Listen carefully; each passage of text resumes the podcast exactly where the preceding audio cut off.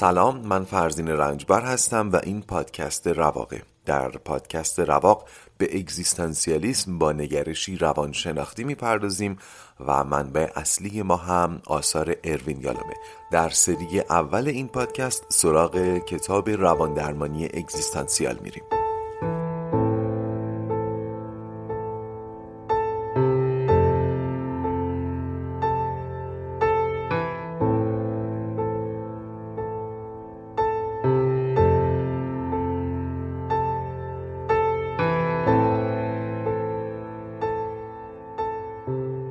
خوش اومدید به اپیزود هفتم از فصل اول پادکست رواق. سپاسگزارم از همراهیتون. اجازه بدین در آغاز این اپیزود یه مرور اجمالی داشته باشیم بر اونچه که تا کنون گفتم تا خط روایت پادکست گم نشه.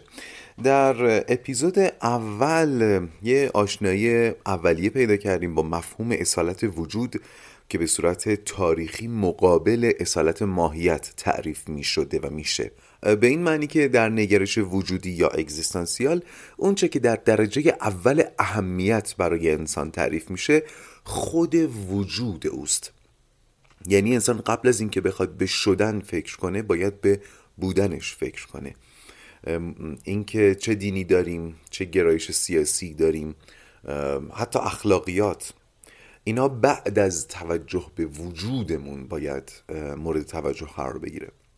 در اپیزود دوم به ترس های وجودی اشاره کردیم. ترس هایی که به اعتقاد روانکاوی اگزیستانسیال ریشه اصلی تمام روان نجندی ها و روان پریشی هاست. روان نجندی هم نسخه سطحی تر روان پریشی در نظر گرفته میشه. یعنی وقتی انسان می‌فهمه که با اختلاف بزرگترین سرمایه و دارایی و ارزشش همین وجود داشتنه و در دنبالش می‌فهمه که این سرمایه هراینه رو به نابودیه و این ترس در ناخداگاهش ریشه می‌دونه باعث میشه در ساحت ناخداگاه دست به یک سازوکار دفاعی بزنه. در ادامه گفتیم این ترسیدن از نیستی می‌تونه زندگی آدم رو مختل کنه مگر اینکه باعث بشه انسان به ساحت هستی اندیشی برسه. یعنی ترس از نیستی آدم رو سوق بده به سمت اینکه به همین که هست حداقل فکر کنه قدر اینو بدونه دیگه. مثل کسایی که از تجربه نزدیک مواجهه با مرگ جون سالم به در بردن و بعد از اون قدر زندگی رو بیشتر دونستن. این هم جز مثالایی بود که راجبش صحبت کردیم. در ادامه خورده مرگ رو تعریف کردیم. یه تعریف مهم بود که تاکیدم کردم حتما متوجهش بشید. اگر متوجه نشدید یا الان خاطرتون نیست می‌تونید اپیزود خورده مرگ رو گوش کنید. یعنی این خورده مرگ یعنی مظاهری از زندگی روزمره که ما درشون شمه هایی از مرگ رو می‌بینیم. مثل تمام شدن یک رابطه عاطفی که ما رو دچار احساساتی می‌کنه که شبیه درک ما از مرگه. و در نهایت هم به اولین تجربیات مرگندیشی در دوران کودکی اشاره کردیم و اینکه بچه ها از سنین بسیار کمتر از اونچه که ما فکر می‌کنیم به مرگ وقوف پیدا می‌کنن یک وقوف کودکانه پیدا می‌کنن. دچار ترس های وجودی میشن و یه ذره هم حالا راجع به راهکار صحبت کردیم. اگر موافق باشید بریم سراغ اپیزود هفتم.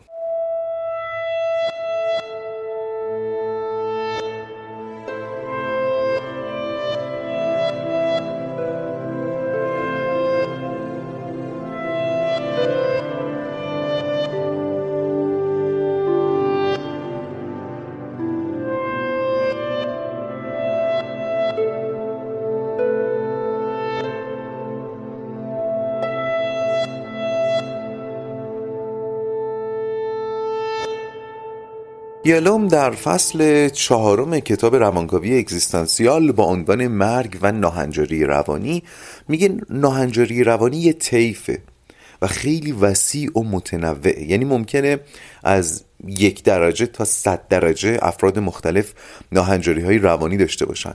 ممکنه مثلا اونایی که تا ده درجه ناهنجاری روانی رو تجربه می‌کنن اصلا نیاز به درمانم نداشته باشن از یه درجه به بعد نیاز به درمان و مراقبت دارن. البته بگم این اعدادی که من میگم صرفا برای روشن شدن بحثه. اما فرض این کتاب و روانکاوی اگزیستانسیل اینه که در اکثریت قریب به اتفاق این ناهنجاری ها ریشه در ترس های وجودی دارن. یعنی همون چهار ترسی که بارها بهش اشاره کردم. تنهایی آزادی پوچی و از همه مهمتر مرگ. اینجا یالوم از قول چند تا از همکاراش تعریف عجیبی از ناهنجاری روانی میده که نیاز به دقت و جرفندیشی داره. پس خوب توجه کنید. میگه روان نجندی راه پرهیز از نیستی است با پرهیز از هستی. راه پرهیز از نیستی از چه طریقی؟ از طریق پرهیز از هستی. در مثال میگه مثل کسی که از پذیرفتن یه وام پرهیز می‌کنه چون میگه بالاخره که باید پسش بدم. میگه وقتی ما مشغول زندگی میشیم و در زنده بودن غرق میشیم اون نجواهای درونی که به ما میگن یه روز میمیری و این زندگی با مرگ به پایان می‌رسه اون نجواها قوی تر میشن و استراب بیشتری رو در ناخودآگاه به سراغمون میفرستن. من بازم تاکید می‌کنم مفهوم ناخودآگاه رو اونطوری که هست یعنی به صورت علمی در نظر بگیرید. چیزی که ما خودمون ازش هیچ آگاهی نداریم و تنها با کمک روانکاو و به سختی میشه از محتواش اون هم به میزان محدود مطلع شد. یعنی اینطور نیست که اگه امشب رفتیم پارتی به همون خوش گذشت در زندگی غرق شدیم آخر شب حس کنیم از مرگ میترسیم. نه.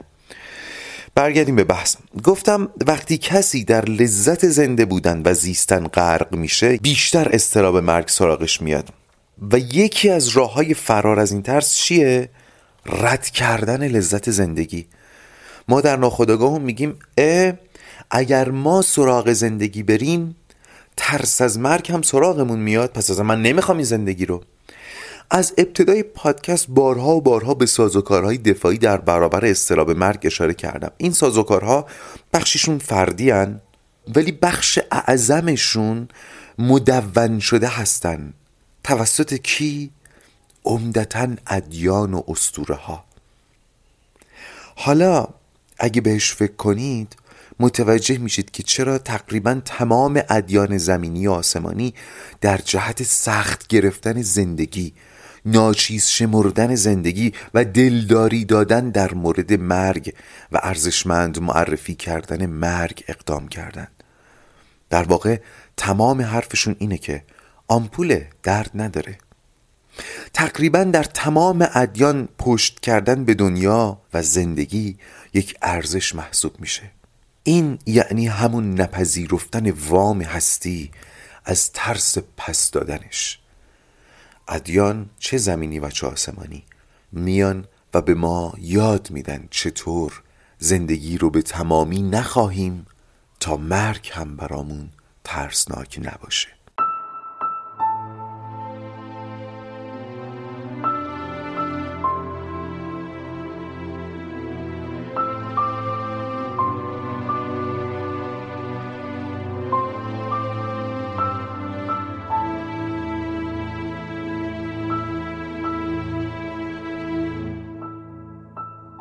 خب قبل از اینکه ادامه بدم بحثو لازمه تاکید کنم اگر من جاهایی اشاره می‌کنم به دین یا اشاره می‌کنم به روانکاوی فرویدی یا اشاره می‌کنم به موارد دیگه و تقابلی که احیانا با روانکاوی اگزیستانسیال دارن منظورم تخته اونها نیست. صرفا منظورم اینه که کارکردها رو بهتون نشون بدم. خب اجازه بدید بازم بریم سراغ موارد بالینی قسمتی که برای خودم خیلی جذابه امیدوارم برای شما هم جذاب باشه. در اپیزود قبل اشاره کردم که دو تا سنگر مهم برای غلبه بر استراب مرگ که ما از کودکی در اونها پناه می‌گیریم و تا بزرگسالی هم با ما میمونن عبارتند از خود استثناء پنداری و دیگری اعتقاد به محافظ شخصی یا خدای حاضر. حالا وقتش آشنا بشیم با مایک و سام. مایک یکی از مراجعان یالوم پسری 25 ساله که پزشک معالج دیگه اون رو فرستاده پیش یالوم. چرا؟ چون سرطان داره ولی از شیمی درمانی امتناع می‌کنه. بذاریم با مایک یه ذره آشنا بشیم.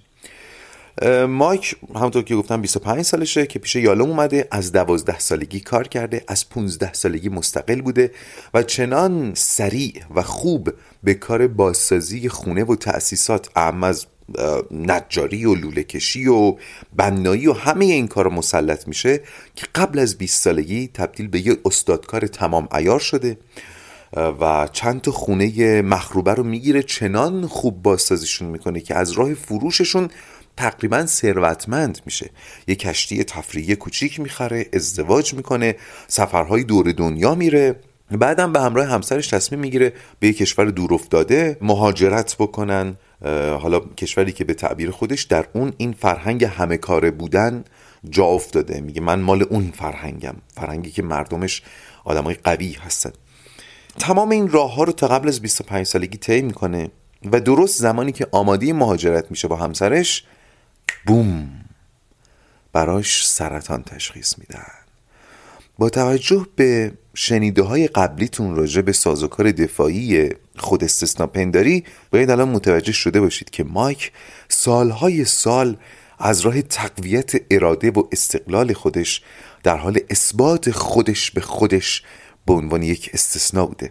ولی حالا و در اوج جوانی قدرت سرطان این گرگ درنده در خونش رو زده و براش پیغامی آورده. تو هم میمیری. اتفاقا زودتر از خیلی ها میمیری. حالا بریم تو دفتر یالوم. مایک با یه چهره عبوس که به زعم خودش اونو مسلط و قویتر نشون میده جلوی یالوم نشسته. میگه بابا فقط یک ساعت طول می‌کشه اینا دارو رو اندازه بگیرن. منم تمام مدت باید همینجوری روی تخت دراز بکشم. بعدش هم دو ساعت طول می‌کشه این دارو رو قطره قطره بریزن تو رگ من. خب معلومه علکی می‌خوان وقت کشی کنن. نمی‌دونن دارن چی کار می‌کنن. در رفتار و موضع مایک راجع به رویه درمان هم می‌تونیم سازوکار خود پنداری رو ببینیم. اینکه یه جا برای زمان طولانی دراز بکشه و منفعلانه خودش رو در اختیار عده پزشک قرار بده تا از روشی که تازه مایک هم هیچ آشنایی باهاش نداره اونو درمان کنن براش عذاب آوره. او همیشه فائل بوده نه مفعول نه منفعل. مایک برای هر چیزی هر مسئله ای راه حل پیدا می کرده و آچار فرانسه بوده و از این طریق خودش رو یک استثنا می دونسته که اگه روزی به جنگ هم بره اون مثال یادتونه؟ اگه روزی به جنگ هم بره زنده برمیگرده. ولی حالا فهمیده که لازم نیست به جنگ بره تا مرگ تهدیدش کنه. قراره توی تخت خونه خودش بخوابه تا مرگ بیاد و ببردش. اون هم در 25 سالگی. خب من اینجا باید یه نکته رو بگم. اونم این که این سازوکارهای دفاعی در برابر استراب مرگ باید معقول و محدود باشن وگرنه زندگی رو مختل می‌کنن. مایک نباید به این حد از خود استثنا پنداری و این حد از استقلال می‌رسید. به این حد از استقلال اصلا نباید فکر می‌کرد. ولی در این شرایط سخت دیالوم نمی‌تونست اینو براش توضیح بده. پس بین استراب مرگ و استراب منفعل شدن به دومی حمله می‌کنه. تا لاقل اون سازوکار دفاعی خود مایک یه ذره تقویت بشه. متوجه شدین؟ مایک سالها سازوکار دفاعی خودش رو داشته برای غلبه بر استراب مرگ. حالا که خود مرگ اومده اون سازوکار دفاعی از کار افتاده و علاوه بر سرطان استراب مرگم داره مایک رو می‌خوره. یالا میگه من حداقل می‌تونم کمکش کنم سازوکاره برگرده. چیکار می‌کنه؟ یالوم از پزشک مایک می‌خواد تا بهش یاد بده خودش خودش رو شیمی درمانی کنه. مایک هم که عاشق آچار فرانسه بودنه و همه فن حریف بودن. به این روش رو روی هوا قاپید و از این طریق هدف اولیه یالوم که پذیرش درمان توسط مایک بوده محقق میشه. مایک یاد می‌گیره که خودش دارو رو اندازه بگیره خودش تو رگ خودش بریزه دارو رو چه می‌دونم تو خونه این کارو بکنه. و از اون حالت انفعال در بیاد یک جوری اون تصور همه فن حریفی و خود استثنا پنداریه درش تقویت بشه. ولی خب ما در این جریان با یک رشد نیافتگی روبرو شدیم. یه آدم که سالها فکر می‌کرده داره رشد می‌کنه و قوی و قویتر میشه اما در یک موقعیت بحرانی درست مثل یک بچه وحشت زده از آمپول عمل می‌کنه. این کاریه که ساز و کارای دفاعی ناخداگاه با ما می‌کنن. جلوگیری از رشد. جلوتر حتما بهش برمیگردیم. اما بریم سراغ موقعیت بالینی بعدی آقای سام.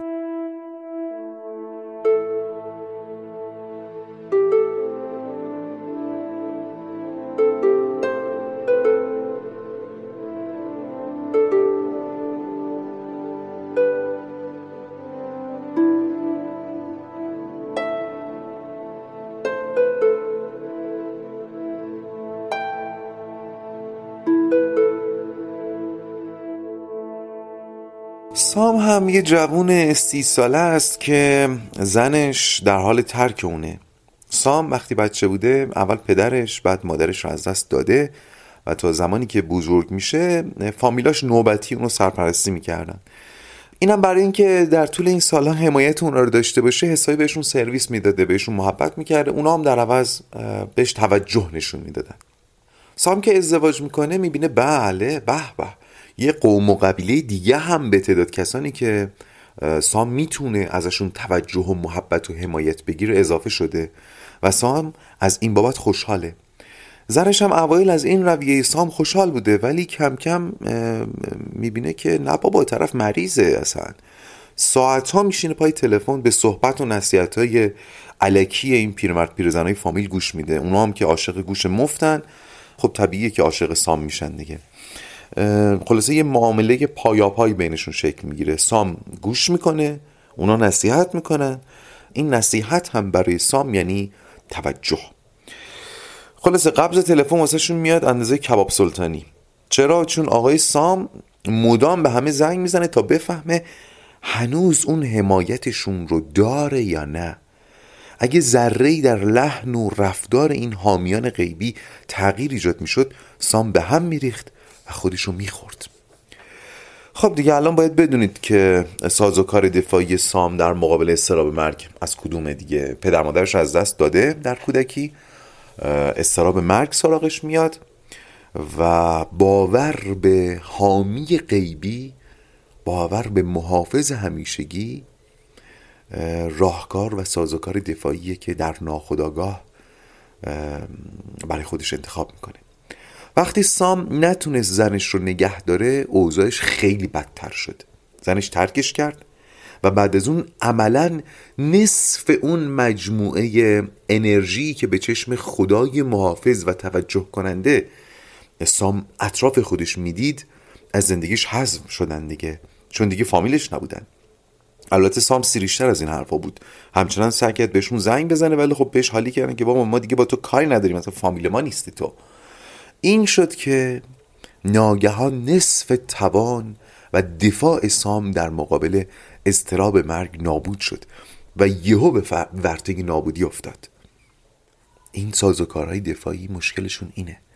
تو زمانهای بحرانی معلوم میشه فشلن. معلوم میشه باعث شدن ما رشد نکنیم. یالا میگه سعی کردم سام رو ترغیب کنم تا توی گروه های مردمی بره مثل مثلا تور مسافرتی یا گروه های خیریه کلیسا. ولی قبول نمی کرد می‌دونید چرا؟ بهونش رو ببینین. چون می‌گفت ممکنه به هم زنگ بزنن و من خونه نباشم. این روایت مال تقریبا سی چهل سال پیشه که موبایل نبود. تلفن براش تبدیل شده بوده به وسیله ارتباط با اون مراقب غیبی. توی این مدت خونش هم تبدیل شده به طویله خودش هم به ظاهرش نمی‌رسید همون نمی‌رفت خلاصه یه وضع خیلی اصفناکی انگار همه این کارها انگار زندگی کردن و زنده بودن موکول شده به زمانی که خیالش از بابت اون اطمینان قلبی خارجی اون خدای غیبی راحت بشه. تا زمانی که اون بر نگرده من زندگی نمی‌تونم بکنم زندگی نخواهم کرد. بالاخره با اصرار یالوم راضی میشه سام که از خونه بیرون بیاد تو اجتماع حضور پررنگتری پیدا بکنه و از غذا در یکی از همین حضورها با یه خانوم آشنا میشه طرح دوستی میریزه و فکر می‌کنیم بعدش چی میشه؟ بعد همون کارهای قبلی رو با این خانوم جدید و خانوادش تکرار می‌کنه و درمانش هم متوقف می‌کنه. واقعیت اینه که گاهی سازوکارهای دفاعی ما برای غلبه بر مرگ اونقدر شخصی و نهادینه میشن که ترک کردنشون خیلی دشوار میشه. درست مثل مواد مخدره. این کاری که سام می‌کنه مثل یه مخدر ترسش رو تسکین میده. اگه یه معتاد رو که جنس بهش نرسیده از نزدیک دیده باشین حتما در شما هم این حس به وجود اومده که بابا بهش پول بدید بره موادش رو بکشه فعلا. این حالش خیلی بده. کسی هم که به صورت افراطی با سازوکار دفاعی شخصی و معیوب با استراب مرگ دست و پنجه نرم می‌کنه اگه موقتا سازوکارش از بین بره به چنان حال خرابی دچار میشه که درمانگرا هم حتی ترجیح میدن اول بهش کمک کنن سازوکار دفاعیش برگرده بازسازی بشه تا از دست نرفته. بعد حالا سعی می‌کنیم بهش حالی بکنیم که آقا جان داری راه اشتباه رو میری. ولی خب مثلا یکی مثل سام وقتی دوباره تونست سازوکار دفاعیش رو پیدا بکنه دید اصلا درمانم نمی‌خوام. رفت.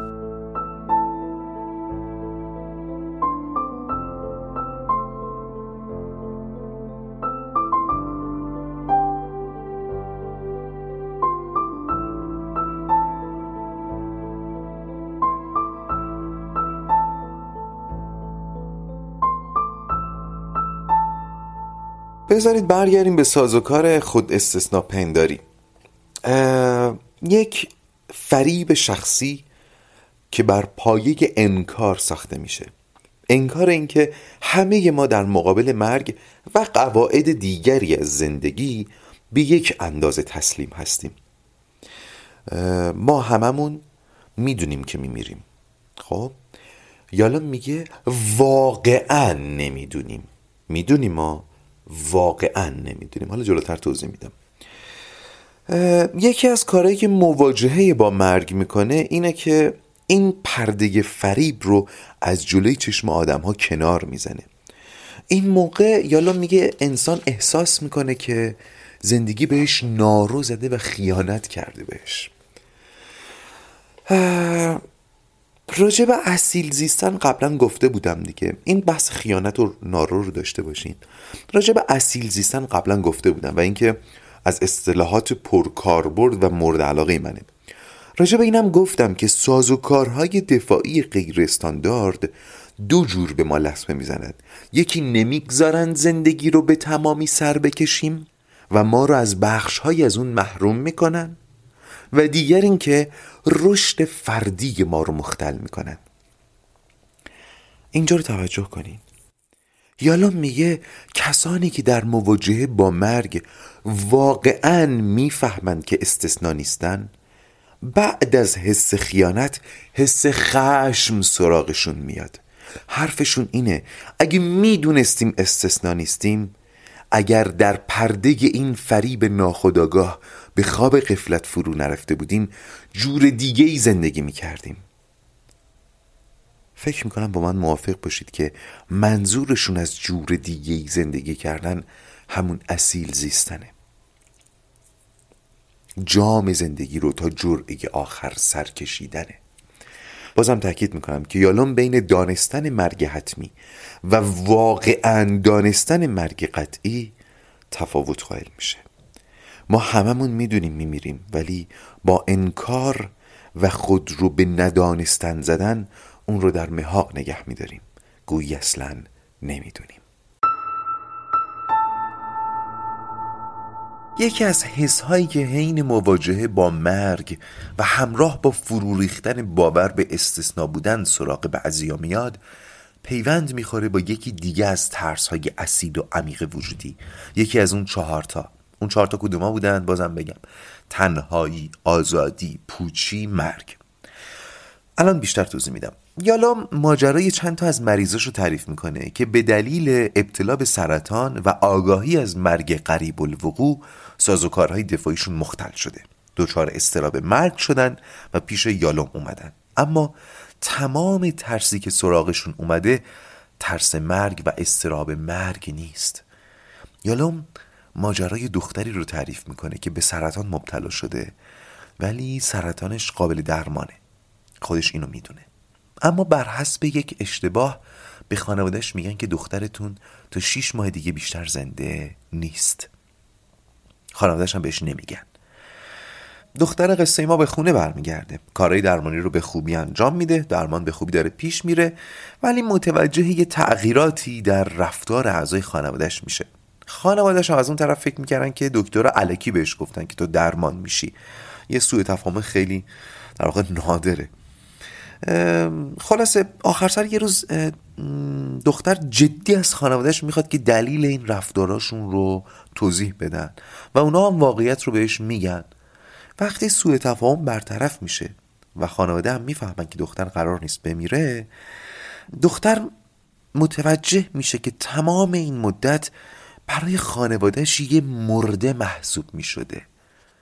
این میشه مواجهه این دختر با مرگ. و فرو ریختن توهم استثنا بودن. چرا که متوجه میشه حتی خانوادهش هم آمادگی پذیرش مرگش رو داشتن. این یه مواجهه خیلی نزدیک با مرگ دیگه. پس این باعث میشه اون خود استثنا پنداریش فرو بریزه. اما این تمام ماجرا نبود. اون با این واقعیت هم مواجه شد که خانوادش با فرض مرگ دخترشون و در حالی که عمیقا اونو دیگه یک مرده متحرک می‌دیدن باز هم به زندگی عادیشون میپرداختن و زندگی براشون در جریان بود. این مفهوم ابتدایی یکی دیگه از ترسای بنیادین اگزیستانسیاله. وقتی دنیا بدون ما ککش هم نمیگزه یعنی ما در این دنیا تنهاییم. یالوم ماجرای مادری رو تعریف می‌کنه که در تمام زندگی افتخارش این بود که پسرای قوی تربیت کرده که از عهده ناملایمات زندگی برمیان. زمانی که از سرطان و مرگ قریب الوقوع خودش مطلع میشه بعد از مدتی تصمیم می‌گیره موضوع رو با پسراش در میان بذاره. وقتی پسراش با خبر میشن همونطور که گفتم به خاطر تسلطشون به نفس عکس العمل شدیدی نشون نمیدن و یه ناراحتی می‌کنن ابراز احساسات می‌کنن عاطفه به خرج میدن همدلی می‌کنن.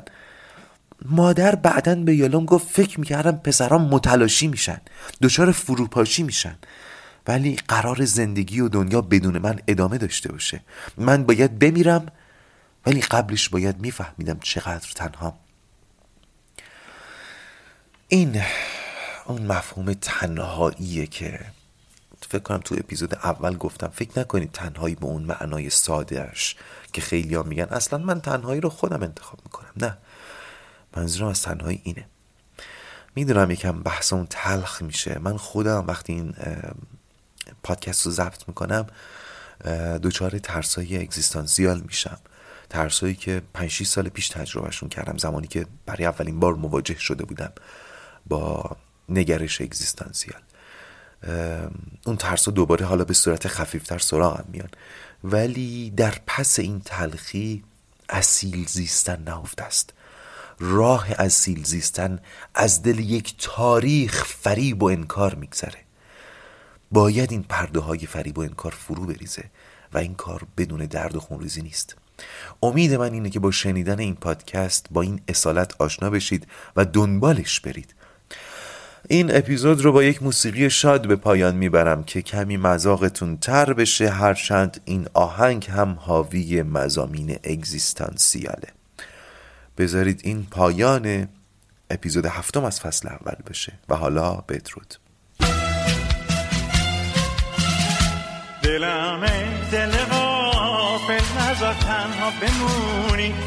دیگه چشماتو با کن ببین رفته جبونی می‌خوام بیست ساله باشم می‌خوام سی ساله باشم می‌خوام وقتی بهاره گل امساله باشم.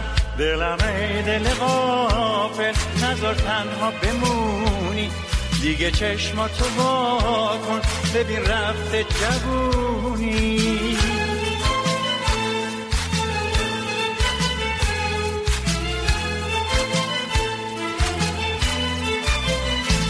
چه زود می‌رسه سرمایه زمستون میاد برف رو گلا میپوشونه.